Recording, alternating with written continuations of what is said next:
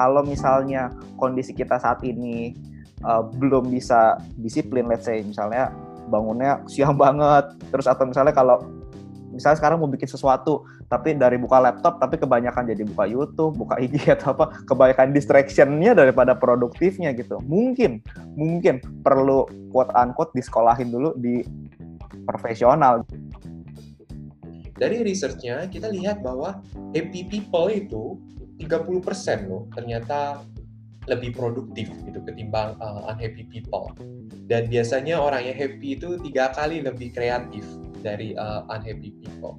Makanya saya sangat sarankan di sini ya bagi teman-teman jadilah orang yang uh, happy gitu. Kan terpancar ya kalau kita ketemu orang yang happy. Halo guys, uh, welcome to podcast 430, podcastnya anak muda Indonesia. So hari ini uh, gue mau thank you dulu buat teman-teman yang udah klik podcast ini. Uh, thank you juga udah dengerin episode-episode sebelumnya dan juga mungkin ada beberapa yang uh, DM juga ya uh, podcastnya bagus nih atau gimana thank you gitu. Nah hari ini ada uh, topik dan juga uh, tema baru. Jadi uh, sebelumnya gue belum pernah nih uh, bikin podcast bertiga gini. Jadi hari ini gue kedatangan uh, kedua orang dosen gue, dosen di Prasmul.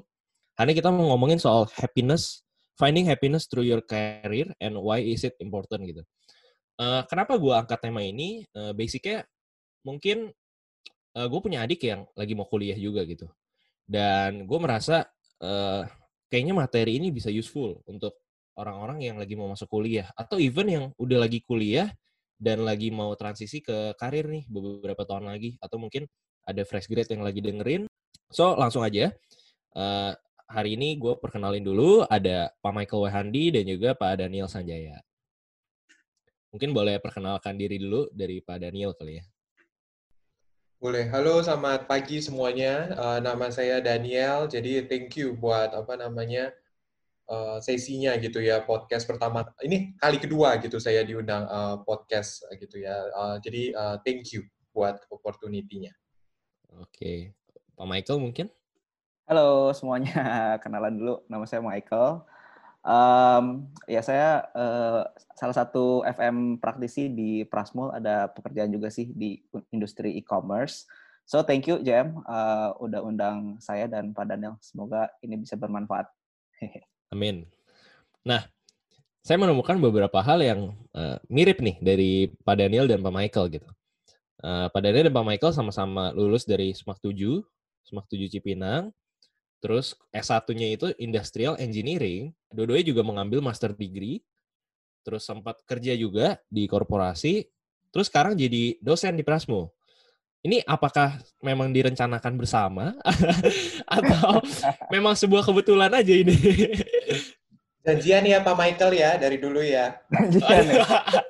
sebetulnya dulu event kampus kita dulu sama kan dulu kan oh, Daniel iya. Dulu Daniel sempat berapa satu bulan Daniel nggak nyampe ya? Sebulan sebulan. Sebulan di UPH jadi iya. dia ambil di UPH bareng saya gitu. Hmm. terus sebulan dia dapat ITB masuk pindah ke ITB jadi sebenarnya iya. sampai satu kampus. Satu kampus. Oh. Wah. Oh, pantes. Gitu. Dunia sempit banget ya. Dunia sempit banget. Oh, ya, betul. Tapi dulu pas mau masuk UPH itu rencanain bareng gak sih? Apa apa emang nggak sengaja aja gitu? Kebetulan aja ya? interestnya sama. Nggak sengaja ya kelihatannya ya Mike ya. Nggak sengaja. Sama ada yeah. satu teman lagi yang emang waktu itu pengen di teknik industri sih. Iya. Iya, betul. Oh, berarti pas SMA Pak Michael sama Pak Daniel bukan yang sampai sahabat teman dekat banget gitu enggak ya? Kita lumayan sih. Kita dulu pernah sekelas ya? Sekelas kita ya. ya. Iya, iya. Sekelas ya. Cuman emang beda kasta sih. Kalau Pak Daniel itu dia itu dulu zaman sekolah itu adalah tipe grup yang super pinter. Jadi itu kayak yang top 3. Jadi kalau nggak ranking 1, ranking 2 gitu. Kalau ranking 3 sedih, terus ranking 1 lagi gitu. Pak Michael merendah sekali loh itu. Enggak lah, sama kastanya. Oh, berarti Pak Daniel nih yang yang ranking 1 mulu nih ya? Enggak lah, ini. no wonder lah, no wonder. No wonder, ya. Enggak lah, JM. Sama kastanya kok. Oke oke oke oke. Nah Jadi hari ini kita mau ngomongin soal finding happiness sama karir ya, Pak Daniel sama Pak Michael ya. Iya. Sebenarnya uh, kita udah udah merencanakan ini cukup lama ya Pak Michael ya. Mungkin udah Yes, sekitar yes, yes. 2 3 bulan ya, cuma baru baru sempat nih, ya kan? Iya iya iya iya iya. Mungkin ini dari Pak Daniel ya. Pak Daniel ini Mhm. kan seorang praktisi di bidang HR. Eh, boleh nggak sih Pak ceritain pengalaman pertama kali apply kerja? Itu kayak gimana sih? Terus apa aja yang perlu disiapkan? Hmm. Gimana sih prosesnya? Dan kalau boleh tahu, waktu pertama kali kerja itu gajinya berapa ya Pak?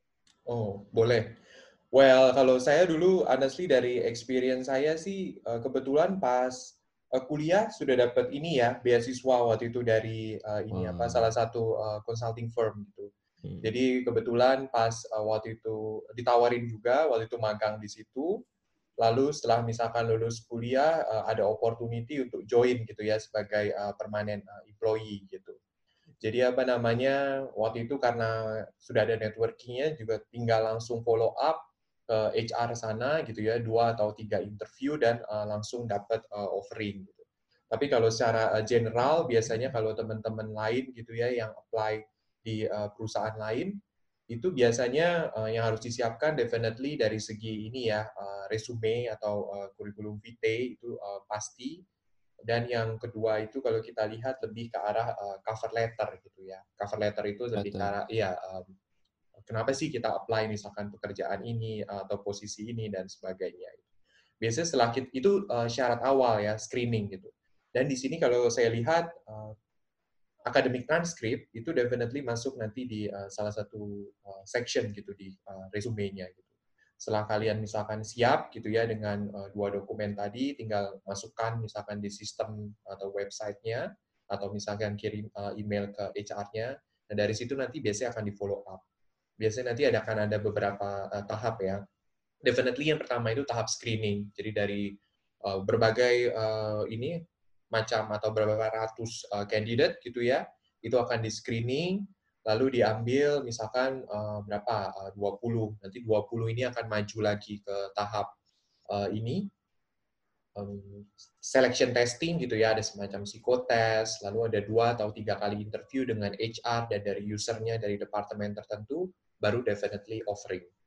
Well, kalau ngomong masalah mengenai gaji ya, gitu ya, saya mah ini ya, jujur ya, apa saya akan uh, bilang apa adanya aja gitu. Gaji pertama yang saya dapat waktu dulu di consulting firm, jadi uh, saya pertama kerja itu tahun 2009, itu tahun itu saya dapat 6 juta loh. Kalau menurut saya itu udah uh, cukup Lumayan bagus ya, sih. di tahun itu ya. iya tahun Heeh. itu cukup bagus. Gitu.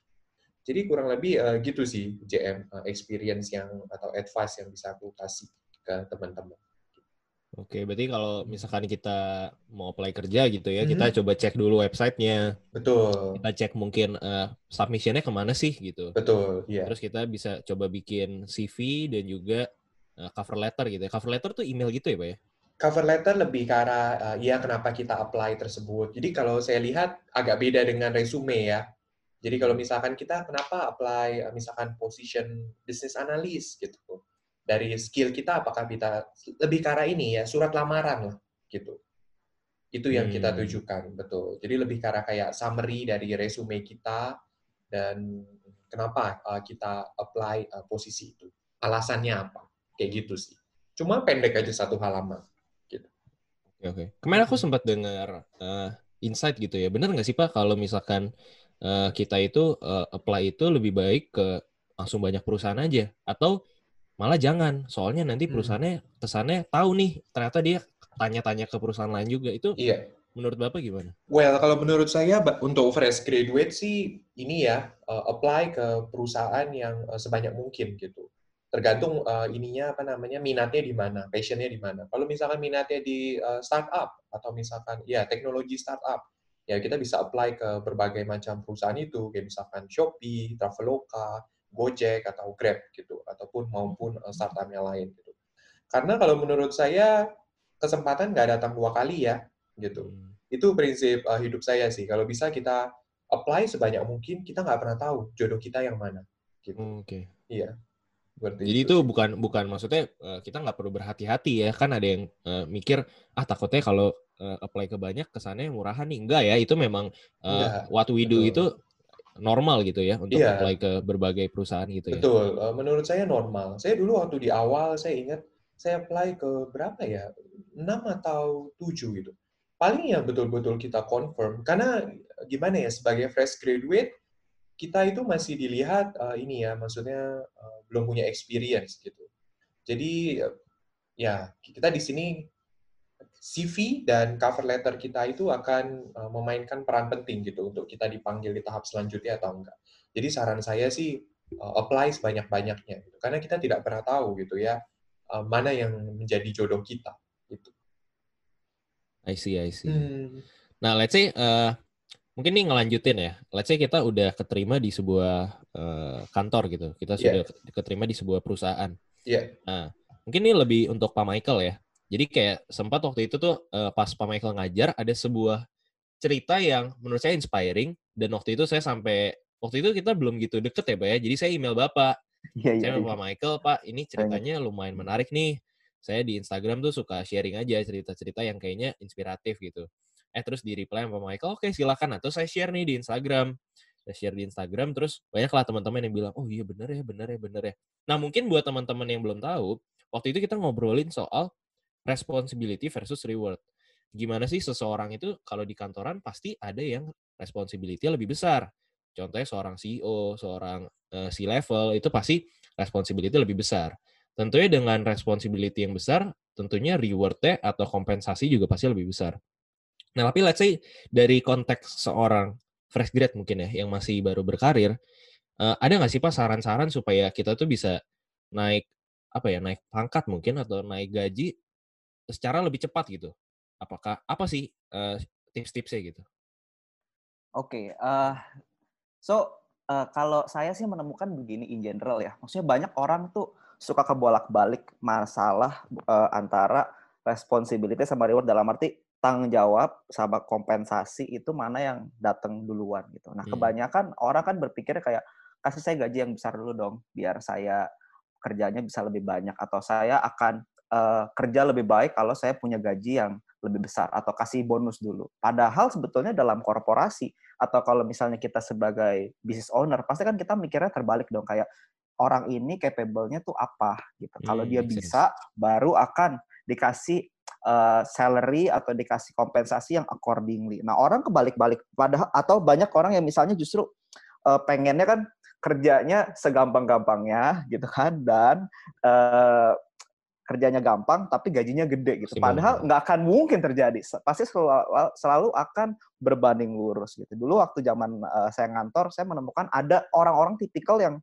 uh, yang dulu saya cerita di kelas gitu ya. Dan biasa Hmm. uh, kadang aku suka share ini juga sih di kelas. Uh, ada orang-orang dari zaman saya ngantor udah kerja belasan tahun, tapi kok karirnya nowhere ya gitu. Uh, waktu itu saya ingat waktu saya ngantor, saya kerja baru dua tahun, tapi bisa selevel sama orang udah belasan tahun. Terus saya mikir kan, ini orang-orang ini ngapain aja gitu? Selama ini ngapain aja gitu? Dan ternyata orang-orang ini punya kesamaan kesamaan tipe gitu. Tipenya adalah orang yang on time dalam arti bukan on time datangnya saja tapi on time pulangnya gitu jadi bener-bener udah waktunya misalnya jam 6 Tenggo ya? pulang tenggo banget jam 5 5.5 udah udah udah beres-beres udah siap-siap gitu kan Iya. terus suka ngeluh gitu banyak kerjaan nggak suka gitu nggak suka dikasih kerjaan. Dan orang-orang yang biasanya sukanya komplain perusahaannya pelit lah gajinya kurang dan seterusnya. Nah orang-orang tipe begini adalah ya kan maksudnya yang berharap kayak kasih saya eh, misalnya ah nggak dikasih lembur ya malas lah kalau gue pulang malam gitu ya. Jelas aja orang-orang begini nggak akan ke mana-mana gitu. Nah, padahal harusnya kan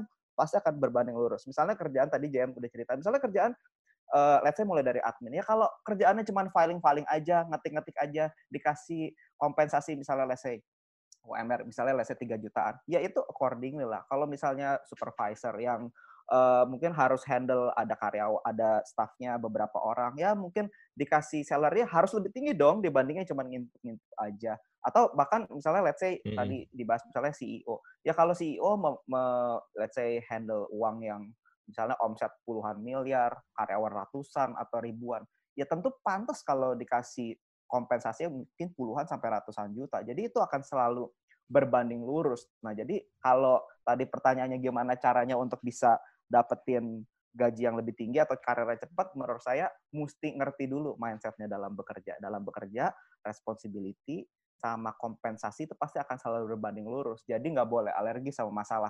Kalau dikasih tanggung jawab, justru harus dikerjain dan kasih lebih dari ekspektasi. Gitu sih mungkin menurut saya sih. Ya. Berarti sebenarnya uh, kuncinya itu adalah karena kita uh, harus punya mindset bahwa jangan nih kita maunya kerja sedikit-dikit ya, tapi gaji sebesar-besarnya, karena itu nggak realistis gitu. Itu hanyalah uh, mitos gitu ya.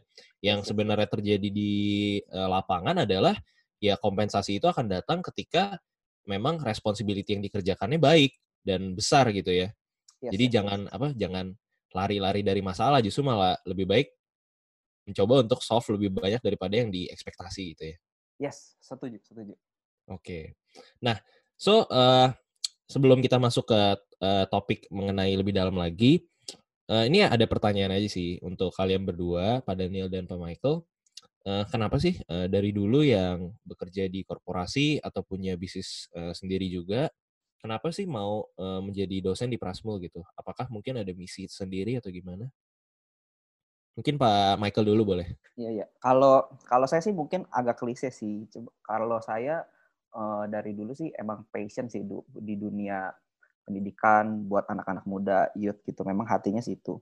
Awalnya kalau saya dulu mungkin dari SD atau SMP ya, saya ngeliat banyak uh, guru-guru saya dulu gitu. Saya nih sekolahnya dulu di ya bukan kampung banget sih, tapi ya di pinggiran kota lah di Bekasi gitu. Uh, banyak uh, ini ngobrol-ngobrol sama guru ya gitu. Dan saya ngomong ini with all respect, with due respect dengan guru-guru uh, saya gitu. Banyak yang Eh, beliau-beliau uh, ini ambil sekolah uh, keguruan SPD ya sarjana pendidikan. Itu alasannya karena kan ngobrol gitu dekat sama guru ngobrol karena itu adalah jurusan paling murah. Karena itu adalah jurusan yang dari jurusan-jurusan lain itu paling murah karena mungkin kesulitan ekonomi jadi pilihnya pilih SPD sarjana pendidikan gitu. Dan uh, sekarang juga sampai sekarang ya mungkin udah sedikit lebih baik tapi uh, kompensasi guru juga sebetulnya kan agak menyedihkan ya gitu ya. Makanya kelihatan kualitas pendidikan kita di Indonesia dibandingin secara general ya, dibandingin dengan kualitas pendidikan di negara-negara lain, terutama negara-negara maju, beda ya. Karena hmm. dari tenaga pengajar ya, dan sekali lagi ini dengan segala hormat kepada beliau-beliau ini gitu. Ya bagaimana kita bisa mendapatkan kualitas uh, pendidikan yang baik ataupun kualitas anak-anak lulusan yang berkualitas kalau dari sisi kualitas pengajarnya juga ya nggak diimprove. Iya begitu. Jadi ya itu sih sebenarnya begitu. Karena emang uh, menurut saya guru itu profesi yang nggak populer sih kan. Pilihan yang terakhir jurusannya yang paling murah, gajinya kecil gitu. Dan udah kayak gitu juga sama siswa misalnya sekolah gitu. Sama siswa bisa dihormatin depan ya ya pak ya pak gitu. Tapi di belakang dikata-katain misalnya gitu. Maksudnya kayak waduh ya kalau nggak ada dedikasi bener-bener passion itu kayaknya nggak ada nggak ada yang bertahan ya nggak sih gitu. Jadi yeah. Iya. awalnya sih awalnya dari situ. Makanya dari situ saya rasa oh kayaknya pengen nih pendidikan gitu. Jadi belajar gitu. Dan ya sambil apa sekarang juga sambil punya usaha sendiri saya memilih untuk mengajar bukan karena kepepet karena demi uangnya gitu loh tapi ya karena memang passion sih. Jadi awal sih sebetulnya dari situ. Jadi makanya sampai sekarang uh, saya dedicate satu hari uh, per minggu buat ngajar ya. Jadi lebih buat hobi atau passion gitu. Karena memang ada maksudnya emang hatinya tuh pengen gimana sih bisa berbagi buat uh, buat buat anak-anak gitu, buat teman-teman. I see. Oh, jadi memang uh, semuanya dimulai dari dulu kecil gitu ya dengan realita mungkin sekolah yang mungkin bisa dibilang uh, kurang privilege gitu lah ya. Yes, yes, Terus yes, kita ketemu guru-guru juga dan kayaknya mau mencoba mengubah gitu ya bahwa guru itu bukan pilihan akhir loh, tapi bisa juga karena memang kita tuh passion gitu ya. Nanti kalau Pak Daniel gimana nih? Kenapa menjadi seorang FM di Prasmo? Seorang dosen. Iya, iya, saya setuju banget yang Pak Michael tadi bilang ya, itu mengenai apa namanya bahwa kualitas uh, pendidikan di uh, Indonesia itu memang sangat dipengaruhi dari uh, kualitas pengajarnya gitu. Itu saya uh, definitely setuju banget gitu. Jadi uh, very inspiring dari uh, Pak Michael tadi ceritanya. Well, kalau dari saya sebetulnya memang saya sebelumnya tidak pernah terpikir loh uh, JM dan Pak Michael gitu ya untuk masuk ke akademia gitu ya jadi bayangan saya mungkin dulu selalu lulus SMA gitu ya dari misalkan penabur itu pengen oke okay, saya ingin mencapai posisi kalau bisa sea level gitu ya dalam waktu uh, ini umur yang masih muda gitu. Well, tapi setelah saya jalanin ya apa namanya kurang lebih uh, 10 tahun mungkin saya di korporasi. Mungkin dari segi facility compensation itu uh, boleh dibilang uh, sangat ini ya besar. Dan uh, kalau saya lihat juga karir saya di terakhir itu saya mungkin bisa masuk ke uh, ini termasuk uh, senior management gitu ya tapi saya merasakan kok tidak uh, happy ya di situ gitu pada saat saya menjalani uh, hari-hari saya gitu. Jadi makanya saya bersyukur waktu tahun 2018 saya mengikuti program ada yang dari uh, Fujitsu itu. Hmm. Di situ saya merasakan hmm, ini ya apa namanya saya menemukan ikigai saya. Oh, ikigai. Iya, yeah, definitely saya ikigai saya ini di di area uh, teaching dan uh, akademia gitu. Nah, setelah itu makanya tahun lalu saya memberanikan diri, oke okay, saya meninggalkan seluruh ini apa namanya keglamor ya keglamoran ya di dunia korporasi dengan segala fasilitas, compensations, benefit dan lainnya. Saya start uh, karir uh, di awal lagi ya sebagai uh, faculty member dan karena passion saya juga di uh, bagian uh, pengajaran teaching gitu ya saya juga uh, start career as a trainer dan uh, a coach uh, juga gitu. Nah sekarang kalau boleh saya uh, lihat gitu ya, setelah saya, saya satu tahun menjalani uh, profesi ini, saya merasakan wah ini betul-betul apa yang saya uh, inginkan gitu. Dan saya bersyukur sih apa namanya Tuhan kasih uh, jalan gitu, apa namanya dari mungkin dulu saya galau pasti corporations, saya nggak happy, tapi saya bersyukur oh Tuhan kasih jalan, jadi mm, saya bisa menemukan apa yang menjadi ikigai saya dan apa yang menjadi passion saya. Itu sih. I see. Nah, mungkin uh, ngelanjutin soal ikigai ya, Pak. Uh, mm-hmm. Bapak kan uh, sempat saya lihat juga bahwa uh, Pak Daniel ini sempat tinggal di berbagai negara gitu. Mm, Ada di iya, dulu kalau saya nggak salah nih ya, di Spain, di Italia, di US mm. dan di Jepang. Iya. Nah, salah satu yang menarik itu adalah uh, Pak Daniel itu kan pernah belajar soal finding happiness di Jepang. Mungkin yang ikigai hmm. tadi ya. Yeah. Boleh nggak sih Pak diceritain apa sih yang Bapak dapat gitu untuk teman-teman bisa terapin gitu? Iya, yeah, oke. Okay. Well, waktu itu saya apa namanya pas di Jepang itu kalau boleh saya bilang itu sangat menarik sih. Jarang gitu ya course uh, kuliah itu mengajarkan mengenai uh, happiness gitu. Apa yang saya dapatkan di situ kalau uh, saya boleh uh, cerita ya mengenai beberapa hal sedikit gitu? Jadi kalau kita biasanya hidup gitu di uh, dunia gitu ya, selalu kita pasti melihat materi ya, mungkin dari segi income, social position ya, jadi misalkan uh, board of director dan lain-lain menjadi pejabat ataupun barang ya, dari mobilnya apa, tipe apa gitu. Nah, tapi kadang-kadang kita lupa ada seperti hal-hal uh, lain seperti misalkan health, uh, independence, uh, social relationship itu juga termasuk dalam uh, ini loh, apa yang memberikan uh, happiness tersendiri. Kalau kita boleh bilang uh, dari segi uh, income, tadi social positions dan goods, itu dari segi length of happiness-nya itu lebih ke arah short.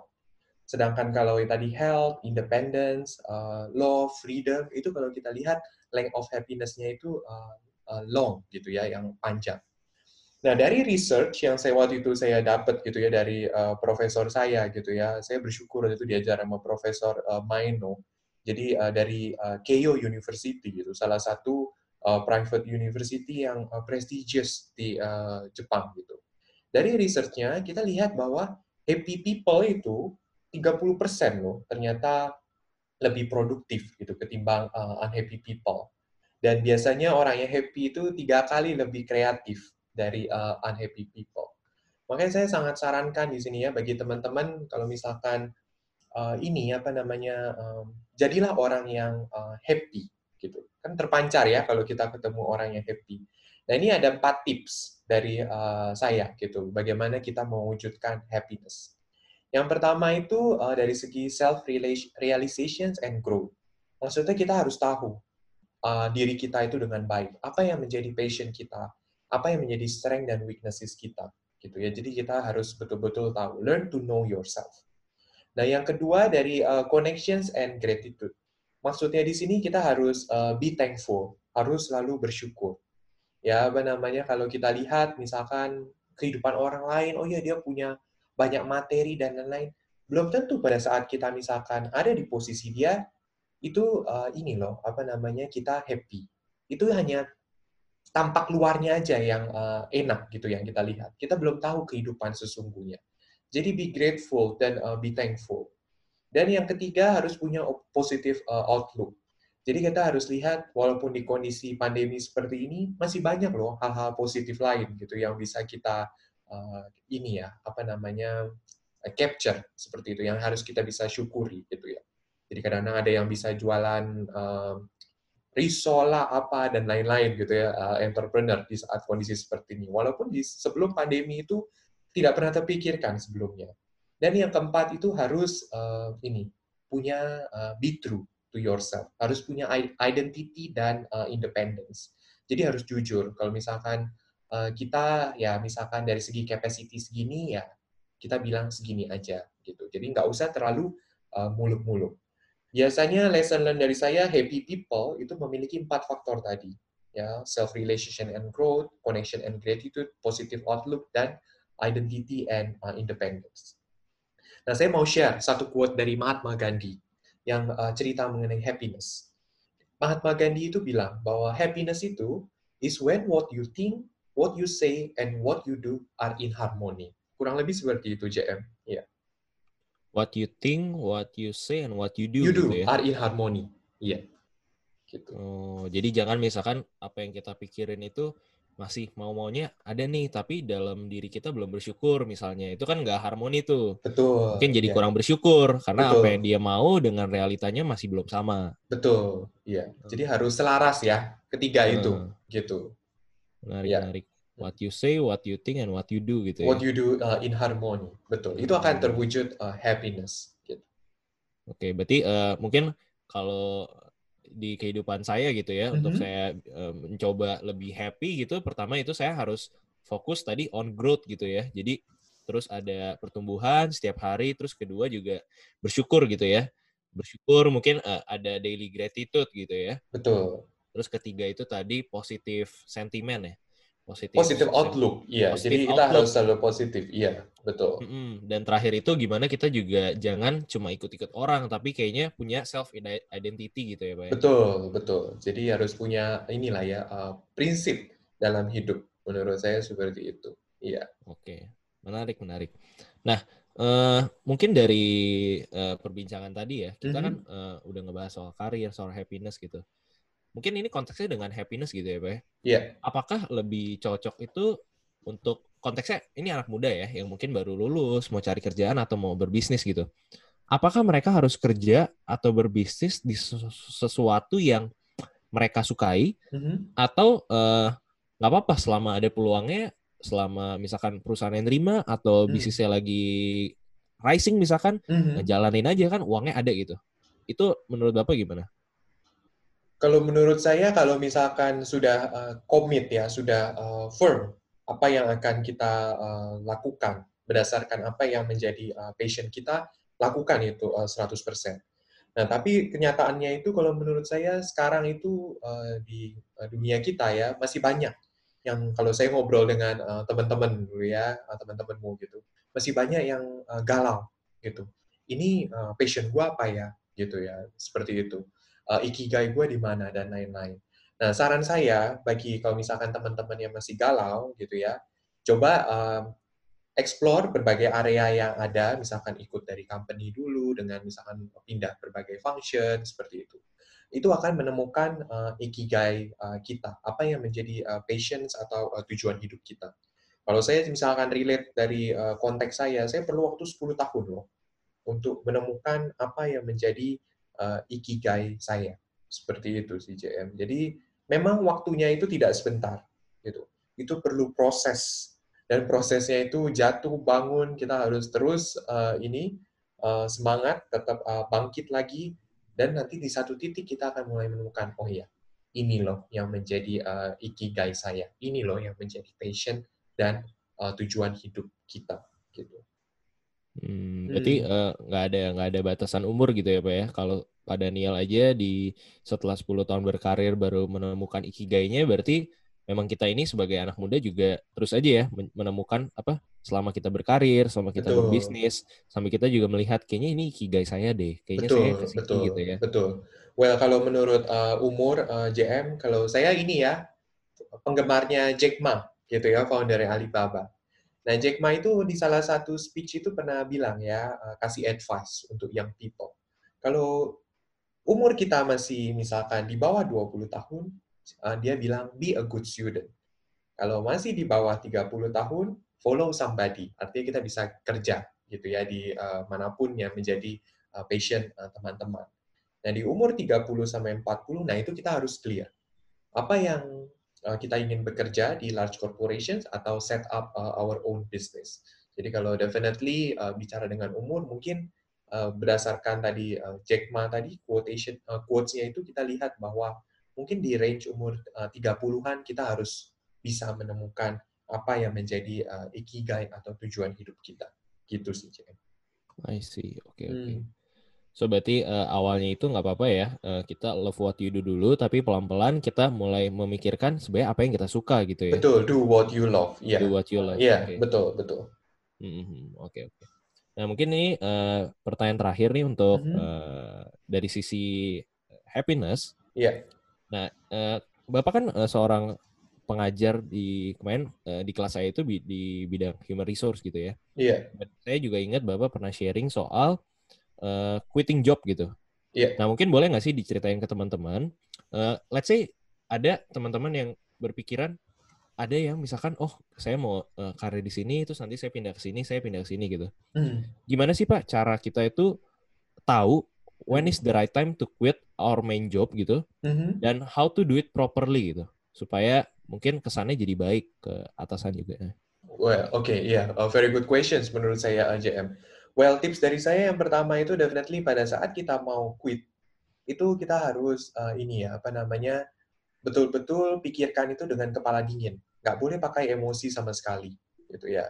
Jadi kita harus tahu apa kita sudah persiapkan langkah-langkah yang harus kita lakukan di depan, gitu.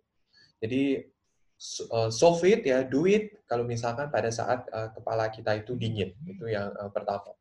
Dan Hmm. yang kedua itu plan yang kita buat itu kita juga harus uh, matang gitu ya. Jangan misalkan kita mau quit uh, our job keluar istilahnya seperti ini, keluar dari lubang buaya masuk ke kandang singa gitu. Itu sama gitu ya. Jadi ujung-ujungnya sama. Jadi ini yang saya lihat, uh, saya juga berprofesi selain sebagai uh, dosen ya, saya berprofesi juga sebagai life coach. Pada saat setiap sesi uh, coaching dengan uh, beberapa klien saya, terutama yang profesional, mereka saya lihat galau. Banyak sekali galaunya. Ini um, saya habis ini harus ngapain, pindah switch karir dan sebagainya dan lain-lain. Nah, saya sebagai coach biasanya saya akan uh, bantu dia explore karena solusi itu biasanya harus dari uh, diri mereka sendiri gitu.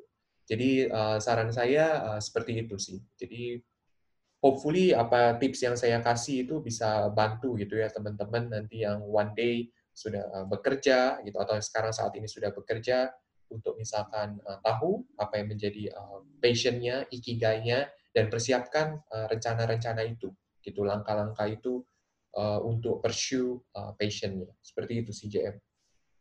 Hmm, tapi kalau dari segi kantor gitu perlu nggak sih Pak untuk Mhm. misalkan kita posisi itu marketing manager, Hmm. perlu nggak sih kita kayak cari orang lain dulu, kita training dulu sebelum kita quit gitu, supaya kesannya mungkin kita nggak rage quit gitu ya, kita masih peduli juga dengan keberlangsungan bisnis itu, itu iya. perlu nggak sih Pak? Biasanya kalau misalkan um, seperti itu, uh, kita biasanya sebelum quit, itu ada resign, itu ada one month notice ya. Itu tergantung position. Kalau misalkan uh, levelnya staff atau supervisor, mungkin one month notice. Tapi kalau sudah masuk senior management itu bisa two months notice. Gitu. Hmm. Dan, dan dengan adanya periode itu, biasanya kita, uh, orang HR itu akan mulai cari replacement kita siapa. Nah itu biasanya nanti kita kasih uh, ini apa namanya beberapa uh, tips-tips atau training ke orang yang baru itu. Jadi hopefully setelah kita leave uh, sudah ada uh, replacement-nya atau suksesornya. Seperti itu sih JM. Oh menarik tuh, saya baru tahu ya. Jadi Hmm. kalau memang eh, tergantung posisi gitu ya, mungkin Hmm. semakin tinggi harus ada pemberitahuan yang lebih dulu. Jadi Betul. pas iya. HR-nya menemukan penggantinya, mungkin si eh, yang apa jabatan sebelumnya itu bisa mengajarkan beberapa hal ya gitu ya. Betul, iya. Oke Betul. oke oke menarik menarik. Nah, uh, kita lanjut nih ya, uh, mau ngobrolin soal mungkin teman-teman masih ada yang bingung antara uh, berbisnis atau menjadi seorang profesional gitu. Nah, karena mungkin ini lebih relate ke Pak Michael ya. Pak Michael ini kan uh, juga apa dari uh, bisnis juga, dari family bisnis juga, terus uh, ke kantoran juga. Nah, mungkin uh, ini pertanyaan pertama ya. Buat teman-teman yang mungkin sering kali dengar dari orang tua kayak begini. Uh, udah deh, uh, kalau kuliah lulus kerja dulu aja. Nanti kalau udah dapat pengalaman baru buka bisnis sendiri. Nah, menurut Bapak itu sebenarnya relatable nggak sih di 2020 sampai 2030 nanti? Apakah sebenarnya kita itu sebagai fresh grad, kita itu harus bekerja dulu, baru kita dapat pengalaman dan buka bisnis? Apakah itu relatable gitu, Pak? Oke, kalau menurut saya yang pertama mesti uh, di set, maksudnya disamain dulu mindsetnya. Kalau banyak orang tua yang bilang begitu dan mungkin banyak juga uh, teman-teman yang ada berpikir seperti itu seolah-olah kalau kerja di korporasi itu sesuatu yang buruk gitu. Jadi maksudnya kayak ya kerja ngantor dulu biar dapat pengalaman, abis itu end goal-nya adalah berbisnis seolah-olah bisnis itu atau entrepreneurs lebih bagus daripada ngantor sih. Kalau menurut saya sih sebetulnya enggak gitu. Tapi yang pasti kalau misalnya let's say goal-nya buat bisnis gitu maksudnya goalnya mau kamu mau bikin bisnis sendiri, teman-teman mau buka usaha tertentu, apakah harus kantor dulu atau harus profesional dulu? Kalau menurut saya sih sebetulnya tergantung sih. Tergantungnya dari mana? Uh, yang pertama tergantung dari kualitas kita saat ini gitu. Maksudnya untuk kita bisa mencapai punya kualitas entrepreneurs yang kita capai cari itu uh, ada nggak yang bisa kita dapetin di dunia pekerjaan gitu loh. Kenapa hmm, misalnya okay. salah satu contoh kenapa uh, banyak orang tua yang menyarankan mendingan kamu ngantor dulu deh, cari pengalaman gitu kan. Misalnya 2 3 tahun baru kamu bikin bisnis. Sebetulnya kalau menurut saya ada ada reasonnya sih. Kalau menurut saya reasonnya yang pertama adalah masalah network. Kalau hmm. kita ngantor dan sebaiknya sih uh, misalnya kalau udah tahu mau bisnis apa ya tandanya kita ngantornya di di area yang sama kan gitu. Ngantor itu bisa membantu kita apa profesional membantu bisa membuka channel-channel baru, mungkin supplier atau ya nggak tahu lah network-network yang ada di kantor itu pasti akan sangat terbuka. Jadi salah satunya network. Yang hmm. kedua dan ini yang salah satu yang penting itu menurut saya adalah habit. Orang bikin, maksudnya orang bisnis atau entrepreneurs itu kan kita yang mengatur waktu kita sendiri. Dalam arti kita mau ngapain, mau seharian tidur, mau seharian kerja, hmm. nggak ada yang ngatur. Nah kalau misalnya kondisi kita saat ini uh, belum bisa disiplin, let's say misalnya bangunnya siang banget, terus atau misalnya kalau misalnya sekarang mau bikin sesuatu tapi dari buka laptop tapi kebanyakan jadi buka YouTube, buka IG atau apa, kebanyakan distractionnya daripada produktifnya gitu. Mungkin mungkin perlu quote unquote disekolahin dulu di profesional hmm. gitu biar kebangun hmm. habitnya bangun setiap pagi jam sekian punya job desk to do list hari ini mau ngapain ngapain aja jadi lebih untuk membangun habitnya sehingga waktu menarik, nanti menarik. masuk di dunia uh, entrepreneurs gitu kita udah punya habitnya karena kan kalau kita bisnis kan atau entrepreneurs nggak ada yang ngatur kita menjadi tuan kita sendiri gitu nah yang ketiga hmm. menurut saya adalah uh, kita perlu belajar maksudnya kalau mau gitu kalau mau uh,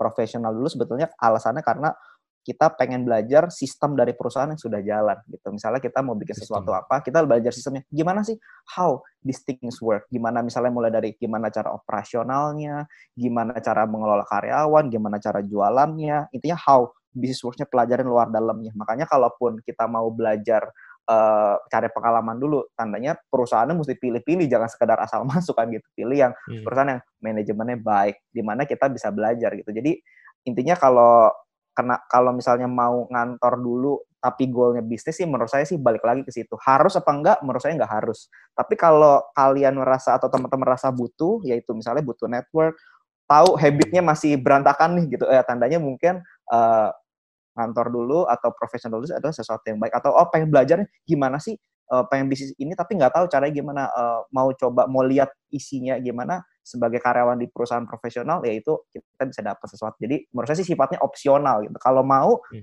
boleh, tapi kalau misalnya enggak ya mungkin akan hemat waktu juga karena kita bisa mulai apa yang kita mimpikan lebih awal. Jadi sebenarnya itu opsi balik lagi ke masing-masing. Kita mesti tahu uh, diri kita seperti apa. Oke, menarik ya. Jadi mungkin buat teman-teman uh, yang ada end goal-nya itu mungkin di usia berapa, mau punya bisnis sendiri, mungkin consideration-nya kenapa harus stay di kantor atau menjadi seorang profesional dulu itu bisa tiga ya.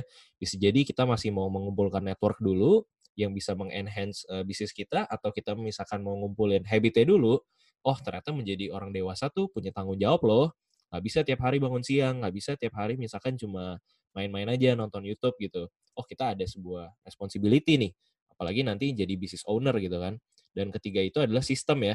Gimana kita misalkan kita udah tahu mau bisnis di bidang F&B, mungkin ada baiknya juga kita mempelajari gimana sih cara dia mengekspansi membuat franchise misalnya. Dan itu jadi sebagai nanti business owner lebih clear gitu ya. Tapi kira-kira ada nggak sih Pak uh, alternatif gitu? Misalkan uh, mungkin nggak sih Pak kita langsung belajar aja gitu dari orang orang-orang yang memang sudah berbisnis, mungkin uh, kita minta mentoring atau itu itu menurut Bapak uh, visible nggak sih untuk untuk untuk anak muda gitu? Jadi nggak harus menjadi profesional tapi uh, langsung aja gitu mentor atau gimana gitu. Yes yes uh, setuju banget Jam. Jadi uh, ya itu kan salah satu opsi kita bisa belajar lewat ya kita kayak kayak seperti magang tapi bukan tiga bulan misalnya satu tahun atau dua tahun kita profesional. Uh, ada opsi lain juga uh, ya mentor. Jadi uh, kita cari uh, mentor siapa yang sudah mengalami duluan. Uh, saya juga uh, apa di mentor oleh beberapa orang maksudnya belajar dari orang oh gini ya caranya gitu. Dan uh, saya juga lakukan yang sama ke orang lain dalam arti mementor juga yang baru mulai bisnis. Jadi sebetulnya proses mentornya itu juga penting. Nah so kalau teman-teman mau belajar uh, mau membuka usaha gitu memang sangat penting untuk bisa mencari mentor yang tepat orang yang tepat yang bisa ngajarin kita sih gitu. Dalam arti yang sudah lewatin prosesnya duluan gitu sehingga enak dong kalau misalnya kita mau ibarat mau ke satu tempat nih. Kalau kita nggak tahu alamatnya, kita mesti nyasar-nyasar duluan. Tapi kalau kita nanya sama orang yang udah pernah ke sono, dikasih tahu orangnya, oke okay, kamu jangan lewat sini, sini jalannya rusak, misalnya gitu. Lewat sini aja, ada jalan tikusnya atau ini lebih cepat gitu. Jadi uh, in terms of that, saya setuju sih. Jadi uh, sangat penting sih. Jadi nggak harus nggak harus uh, ngantor, nggak harus profesional. Mentoring itu juga salah satu yang penting. Cari orang yang sudah lewatin fase apa yang kamu mau yang udah lewatin lebih dulu dan kamu bisa belajar dari mereka-mereka itu. Menarik, menarik. Jadi uh, jangan juga kita uh, oh harus kantoran doang nih atau misalnya harus mentoring doang. Jadi kita juga ada opsi gitu ya. Selain dari kita membangun habit dari profesional, kita juga bisa uh, mencoba dari mentoring di orang yang sudah melewati hal yang kita inginkan gitu ya. Yes, yes, yes. Oke. Okay. Nah, uh, mungkin uh, lanjutannya gitu ya, Pak ya. Kalau misalnya kita masih bingung nih, uh, sebenarnya kita nih lebih cocok profesional apa baru bisnis gitu ya. Kira-kira uh, Pak Michael boleh bantuin nggak ya kayak apa sih langkah konkret buat uh, mungkin yang lagi dengerin ini supaya bisa tahu kayaknya uh, saya lebih cocok untuk jadi profesional aja deh uh, meniti karir nih menaiki tangga uh, korporasi atau kayaknya saya lebih suka berbisnis gitu. Kira-kira ada tipsnya nggak ya? Oke, kalau menurut saya yang pertama uh, seperti tadi yang Pak Daniel udah bahas mengenai ikigai gitu ya. Uh, buat teman-teman yang uh, belum tahu ikigai, saya bahas cepat aja. Ikigai itu kan apa yang kamu suka, apa yang kamu sukai gitu ya, what you love, apa yang kamu jago, apa yang what you're good at, apa yang dunia butuhkan, dan apa yang orang mau bayar kamu kan empat itu ya kombinasi what you love, what you're good at, what the world needs that uh, dan what you are paid for gitu apa yang kamu bisa dibayar mungkin detailnya saya rasa Jam pernah bahas ya sama Korubi ya di podcast hmm. kamu nah nanti buat yang mau lebih detail bisa not, bisa dengerin podcast episode yang sama kok uh, Alexander Ruby. Nah, hmm. so uh, jadi yang pasti nggak ada yang lebih bagus uh, antara dua itu, tapi saya rasa uh, mesti ngerti dulu uh, apa kita punya kita punya punya risk nya tuh sukanya seperti apa. Nah, teman-teman kalau mau terpilih profesional, uh, ya pasti teman-teman itu adalah kalau kalian suka yang uh, punya stable life gitu ya, punya hidup yang uh, yang nyam bukan kalau nyaman sebenarnya nggak bukan bukan berarti nyaman dalam arti yang yang yang yang lebih jelas gitu, yang lebih stabil gitu ya, punya fixed income udah jelas setiap tanggal sekian kamu pasti akan terima gaji, nggak perlu pusing gitu. Suka korpor ada juga yang bukan sekedar itu yang dicari tapi uh, ada juga uh, menem saya menemukan ada teman-teman yang misalnya karena memang suka corporate life gitu suka kehidupan yang berdasi pakai jas hidup di perkantoran CBD gitu yang ngantor. Nah itu sesuatu yang keren dan itu memang jadi mimpi. Well that's fine. Oke oke aja gitu. Tapi uh, memang minusnya ya kita mesti aware juga kalau misalnya jadi profesional sih kita selalu submit sama orang lain gitu. Tandanya uh, ya kita dibayar orang kan gitu. Jadi kita mesti tetap submit dan sebetulnya tidak ada jaminan untuk kita dalam arti di masa depan misalnya kita bisa di layoff kapan aja gitu. Jadi ya itu jadi plus minus kan gitu nah sedangkan di sisi lain kalau uh, bisnis itu faktor uncertainty-nya tinggi uh, jadi kalau kamu adalah orang-orang yang risk taker, yang suka tantangan, yang suka explore sesuatu yang baru, tentu bikin bisnis itu sesuatu yang menarik. Dan juga kalau teman-teman punya mimpi yang besar, yang nggak bisa dicapai di kantor mana pun gitu. Kamu pengen, oh saya pengen bikin sesuatu ini nih gitu.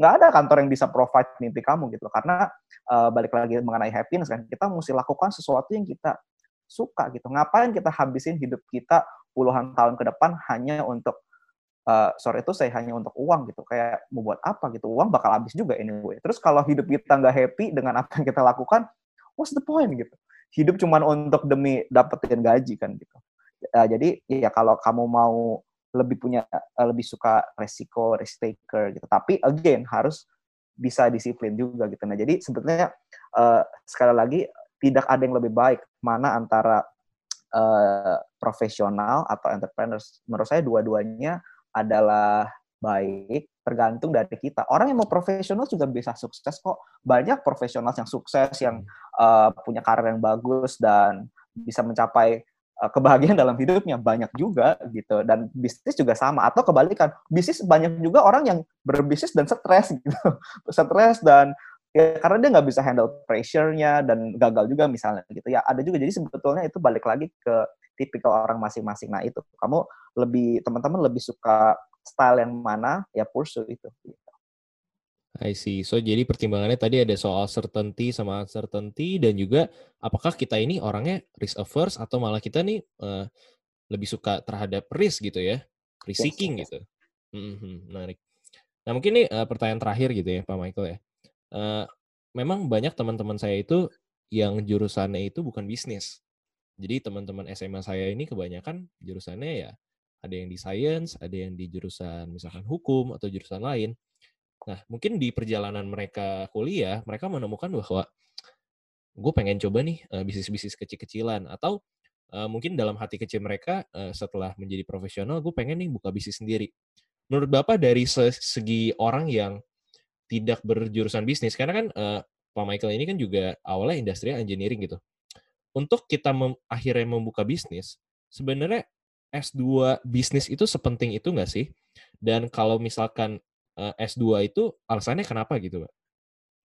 Iya, ya. Kalau ngomongin S2 sih, kalau menurut saya sih S2 sebetulnya nggak harus sih sebetulnya. Eh, ini balik lagi sebenarnya goalnya mau apa. Cuman gimana pun juga emang kalau zaman sekarang S1 udah kayak kacang goreng ya. Maksudnya kayak ya itu jadi sebuah sesuatu yang biasa aja beda mungkin generasi orang tua kita kayak S1 mungkin kayak oh anak saya sarjana gitu ya kalau kalau sekarang S1 oh oke okay, S1 semua orang juga S1 kan begitu apalagi yang nggak melanjutkan kuliah oh itu jadi lebih parah gitu. Jadi S1 udah jadi kayak industri standar lah gitu. Jadi hmm. basically lebih itu. Nah tapi kalau misalnya mau kuliah lagi S2 ya sebenarnya balik lagi goalnya mau ngapain gitu. Goalnya buat apa kalau saya sih sebetulnya uh, kuliah S2 itu tujuannya bukan buat bisnis sih, tapi karena saya tahu dulu ya, ya karena tadi kita ngomongin mengenai happiness gitu, karena saya tahu dari dulu saya mau saya mau ngajar gitu. Nah, jadi S2 itu sebenarnya bukan buat bisnis, tapi S2 itu uh, nomor satu sebetulnya karena ya selain buat belajar dan uh, pengen belajar lebih lebih advance mengenai uh, manajemen gitu ya. Tapi uh, memang karena itu juga requirement untuk akan untuk mengajar dan juga kalau S2 itu menurut saya sih uh, buat networking juga ya gitu. Makanya saya sih hmm. sangat selalu menyarankan buat teman-teman yang baru lulus S1 sebaiknya nih, ini saran aja sih, sebaiknya jangan langsung ambil S2. Kenapa? Karena kalau kamu ambil S2 yang uh, yang langsung gitu, yang langsung yang kayak kelas reguler gitu, kamu akan ketemu semua sama lulusan S1 semua gitu. Which is hmm. ya networknya nggak iya. nggak banyak kan, ya itu itu lagi gitu. Nah kalau dulu saya setelah dua tahun dua tahun eh, dua, dua tahun lebih sedikit ambil S2 nah emang nyari yang S2-nya untuk profesional gitu. Nah dulu justru saya paling culun paling muda paling kecil paling nggak pengalaman tapi teman-temannya ada direktur GM business owner yang bisnisnya uh, skalanya besar banget gitu yang jadinya saya bisa bernetwork sama mereka dan waktu kerja kelompok ini kita kan jadi satu senasib sepenanggungan. Mungkin di mungkin di kantor lu boleh bos gitu. Tapi sekarang kita sama-sama menderita bersama gitu. Which is itu jadi hmm, jadi networking yang baik kan gitu. Jadi salah satunya juga buat networking. Nah jadi kalau pertanyaannya bisnis itu uh, harus sekolah S2 atau enggak jawabannya kalau buat saya sih nggak harus gitu. Tapi yang harus adalah harus selalu belajar. Belajar itu kan nggak harus dalam bentuk eh, nggak uh, harus dalam bentuk degree ya nggak sih? Maksudnya uh, ada juga kok orang-orang yang belajar yang maksudnya degree-nya S1, S2 gitu, tapi otaknya nggak ada isinya, bisa juga gitu. Lah kalau misalnya belajarnya cuman last minute last minute yang abis apa sebelum ujian terus belajar gitu, abis itu abis ujian diketrok dikit langsung apa langsung lupa, lupa semua gitu sama aja bohong kan gitu. Ya, jadi uh, sebetulnya balik lagi sih uh, balik lagi ke situ gitu dan uh, mungkin uh, salah satu hal yang menurut saya penting dalam artian buat sekolah gitu baik S1 maupun S2 tuh menurut saya sebenarnya sekolah itu tuh bukan hanya belajar dari sisi ilmunya aja gitu tapi belajar juga dari sisi mindset gimana cara berpikir gimana handle pressure gimana kayak kita latihan sebelum masuk kerja gitu. Saya bisnis uh, sekarang di Bible Bible sebetulnya apa yang saya kerjain di Bible Bible nggak ada maksudnya nggak ada yang sebetulnya bener-bener 100% oh saya lakukan ini karena saya belajar di uh, waktu kuliah nih belajarnya nih ilmu ini gitu. Sebenarnya nggak selalu kayak begitu. Jadi sebetulnya lebih ke hal-hal itu sih. Jadi kalau teman-teman yang backgroundnya bukan misalnya sekarang lagi S1 uh, eh, bukan bisnis gitu sebetulnya nggak usah khawatir kalau teman-teman mau memutuskan untuk bikin usaha. Karena sebetulnya walaupun jurusan apa pun itu uh, itu kamu tetap berlatih kayak misalnya itu gimana handle pressure, gimana punya mindset. Makanya kan kita ketemu pasti akan beda orang lulusan SD, lulusan SMP, lulusan SMA, S1, S2 itu in terms of jurusannya apa biasa kelihatan misalnya dari cara berbicaranya, dari cara berpikir ya. Kenapa? Karena di sekolah itu kayak di kuliah itu kan kita di, ditempa kan gitu. Kita ditempa untuk hmm. gimana punya critical thinking dan seterusnya. Jadi sebetulnya begitu. Nah, tinggal uh, waktu kamu mau bisnis apa gitu ya tinggal kita pelajarin gitu. Maksudnya pelajarin uh, bisnis itu ininya seperti apa. Nah, kalau udah punya cara berpikirnya, gimana handle pressure, mindsetnya sebenarnya itu akan akan jauh lebih cepat sih untuk belajar gitu. Jadi saya rasa nggak usah khawatir sih kalau teman-teman bukan background bisnis. Dan anyway, mungkin ini juga penting ya. Maksudnya uh, berapa persen coba uh, ilmu dari kuliah kita ini bukannya jadi ngajarin buat nggak semangat kuliah tapi maksudnya maksudnya ini ini realita aja gitu. Berapa persen uh, ilmu yang kita pakai di dalam dunia uh, pekerjaan baik profesional maupun uh, entrepreneurs gitu yang kepake sebetulnya kalau dari sisi benar-benar ilmunya kan kita nggak pakai misalnya statistik aljabar atau Opman kita belajar apa gitu misalnya operations kita belajar stok belum tentu kan tergantung kita nanti kerjanya di dunia apa. Ya kan? Maksudnya dalam arti teori-teori itu belum tentu bener-bener kita pakai mungkin hanya sekian persen aja gitu. Jadi sebetulnya ya itu lebih banyak sih kita dari mindsetnya. Jadi kalau menurut saya uh, buat teman-teman yang punya um, punya background non bisnis tapi usaha tentu bisa punya kesempatan yang sama tapi saran saya ada tiga ilmu basic yang mesti dipelajarin kalau mau bisnis. Nomor satu Oke, adalah nah. mesti tahu produk atau jasa yang kamu jual tuh kamu mesti ngerti luar dalam. Dalam arti kamu mesti tahu uh, gimana cara kerjanya, how it works-nya. Jadi mesti tahu. Nah, itu yang mesti dipelajari dan nggak harus ikut degree kan gitu. Kamu bisa belajar hmm. di YouTube, kamu belajar dari podcast, kamu ikut workshop, itu kamu bisa pelajarin.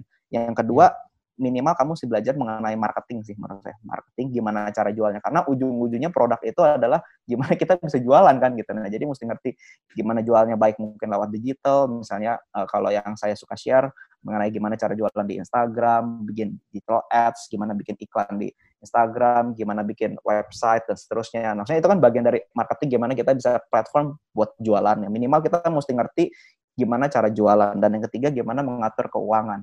Minimal basic lah keuangan sederhana. Nah, karena itu yang penting sih. Jadi menurut saya tiga, operationsnya tahu bisnisnya apa, marketingnya seperti apa, eh, gimana cara jualannya dan keuangannya. Nah kalau tiga ini kita bisa ngerti in terms of background kamu apa dan ini bisa dipelajari mandiri, saya rasa kamu bikin bisnis apa pun sih pasti bisa, walaupun kamu bukan punya background dari manajemen. Menarik, menarik, menarik. Jadi uh, mungkin kalau bisa disimpulkan gitu ya, uh, terlepas dari teman-teman ini jurusannya apa pun, tapi kalau teman-teman mau untuk terus belajar, Karena belajar itu kan nggak harus di degree, tapi bisa juga dari berbagai sumber, bisa dari mentoring, bisa dari kita nonton di YouTube atau baca jurnal. Kita pelajarin aja tiga hal basic dari bisnis gitu. Bahwa sebuah bisnis itu pasti menjual produk atau jasa, dan kita harus pahami luar dalam produknya apa, jasanya apa. Kedua itu semua produk atau jasa itu pasti harus dijual, kalau enggak nggak ada pembelinya. Nah, jadi kita juga harus belajar mekanisme cara marketing gitu ya. Dan ketiga, selain bisnis itu sudah dijual, kita juga harus bisa memanage uh, keuangan bisnis kita. Jadi belajar aja basic-basic mengenai uh, mungkin cash management, credit management, yes, yes. hal-hal simple dari finance gitu ya. Menarik, menarik, menarik. Oke, okay, so uh, mungkin uh, untuk uh, mensum up ya obrolan hari ini, tadi di awal kita udah ngobrolin soal gimana sih kita caranya uh, apply kerjaan. Tadi kita uh, bisa belajar juga bahwa oh uh, ketika kita baru lulus, boleh juga loh consider untuk apply ke beberapa company. Dan apply-nya itu juga harus proper. Kita siapkan CV, kita siapkan cover letter, dan juga kita bisa misalkan masukkan ke website atau email ke HR tersebut. Kemudian juga tadi kita belajar soal gimana sih kita kalau udah masuk, tadi udah apply, kita udah masuk kantor nih. Gimana sih kita bisa naik jabatan? Kita belajar soal reward versus uh, responsibility. Bahwa ternyata di dunia ini nggak ada yang namanya kita mau usaha minimum hasil maksimum itu sepertinya uh, jarang terjadi lah. Ketika kita mau gaji yang meningkat, tentunya kita harus show dulu bahwa kita bisa do something more. Kita bisa uh, punya responsibility yang lebih. Kita juga tadi belajar soal ikigai, bagaimana kita itu bisa menemukan apa yang kita suka. Dan juga mungkin di awal, di usia 20-an mungkin memang terkadang kita harus terpaksa melakukan apa pun dulu deh. Kita sukai dulu apa yang kita lakukan. Tapi pelan-pelan, selagi kita berkarir, kita coba berbisnis, kita mencoba menemukan ikigai.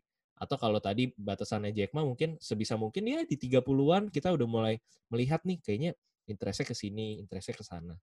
Terus tadi kita juga belajar dari Pak Michael soal bagaimana sih kita itu eh, basic-basic steps dari berbisnis. Ya kan kalau teman-teman merasa itu dan jujur gue merasa itu sangat bermanfaat sih untuk untuk untuk orang-orang yang juga lagi galau gitu. Teman-teman bisa mungkin ulang lagi karena itu tadi daging banget tuh soal-soal basic-basic bisnis soal bagaimana kita menentukan profesional bahwa mungkin kita butuh networkingnya mungkin kita butuh sistemnya mungkin kita tadi juga butuh dari habitnya. Jadi uh, itu juga bisa jadi pertimbangan gitu. Mungkin ada beberapa dari kita yang kurang cocok untuk langsung bisnis karena kita habit aja belum ada bangun aja siang terus kayak gitu. So menarik banget obrolannya. Nanti gue juga akan bikin timestamp. Jadi kalau teman-teman mungkin ada beberapa topik yang mau diulang kalian bisa langsung klik ke menit tersebut. So uh, kalau kalian misalkan mau ngulik lagi soal pemilihan karir kalian boleh follow IG-nya Pak Daniel di @danielsanjaya. Nah Pak Daniel itu adalah seorang life coach juga selain FM di Prasmu Pak Daniel ini juga kadang uh, diundang untuk mengisi berbagai seminar mengenai karir gitu. Nah, nanti kalau misalkan ada update-annya, uh, oh sorry, IG-nya itu sanjaya.danielo. Sorry, sorry. Nah, jadi uh, untuk uh, Pak Daniel itu dia suka sharing soal uh, pemilihan karir dan juga uh, berhubungan dengan kehidupan lah. Nah, uh, kalian bisa follow tuh. Sedangkan kalau kalian misalkan penasaran nih soal basic-basic aja deh, soal bisnis, seperti tadi ya, ada, ada operation, ada marketing, ada finance, kalian juga boleh uh, follow Pak Michael nih di @michaelwehandi. Di situ uh, Pak Michael uh, kadang-kadang suka bikin nih konten-konten mengenai bisnis gitu. Jadi buat teman-teman yang nggak kuliah bisnis, bisalah mencicipi dari seorang praktisi gitu. Nah, itu aja teman-teman. Semoga podcast ini bermanfaat. Kalau kalian merasa bermanfaat, boleh juga di-share ke teman-teman kalian atau ke saudara kalian yang mungkin masih galau nih, mau kerjanya apa, mau bisnis apa, mau kerja atau bisnis. Atau kalau misalkan mau apply gimana nih? Kalau mau buka bisnis harus siapin apa aja?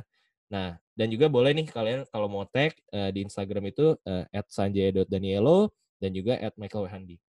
Nah, terus teman-teman yang uh, suka juga dengan podcast ini boleh follow di Spotify atau rate bintang 5 kalau kalian dengar di Apple Podcast. So sekian aja Pak Daniel, Pak Michael. Thank you. Thank you. Udah mau hadir nih.